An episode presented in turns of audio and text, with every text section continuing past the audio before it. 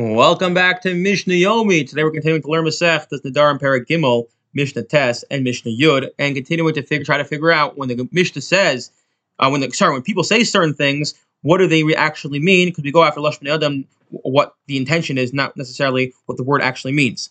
The word Yoled means to give birth. Now, the word Yoled and the word Nolad both have the same root of giving birth. A person says, says I'm not going to benefit from the Yoldim is permitted to have benefit from those that are born after the neder take, takes place. I mean, a noldim also be oldim, but a person says, I'm not going to benefit from noldim, which is like those that are born. That implies anything, even things that are born subsequently to that. Again, one refers to those that have been born already, versus noldim refer to things that are just generally born. Rabbi Meir says, no, matar alpha yoldim. He says, no, the noldim also means things that only those that have been born already. Okay,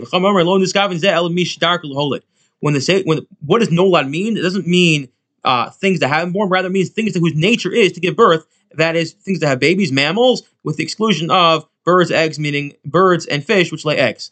Another shofte Shabbos also be Yisrael, also be kusim. A person says, I'm not going to have any hana from someone who rests on Shabbos. It's forbidden to have benefit both from Jews and from the kusim who keep Shabbos. Milchah shum also be Yisrael, also be kusim. From one who eats garlic, it's forbidden to have a benefit from Jews and kusim who always eat garlic Friday night.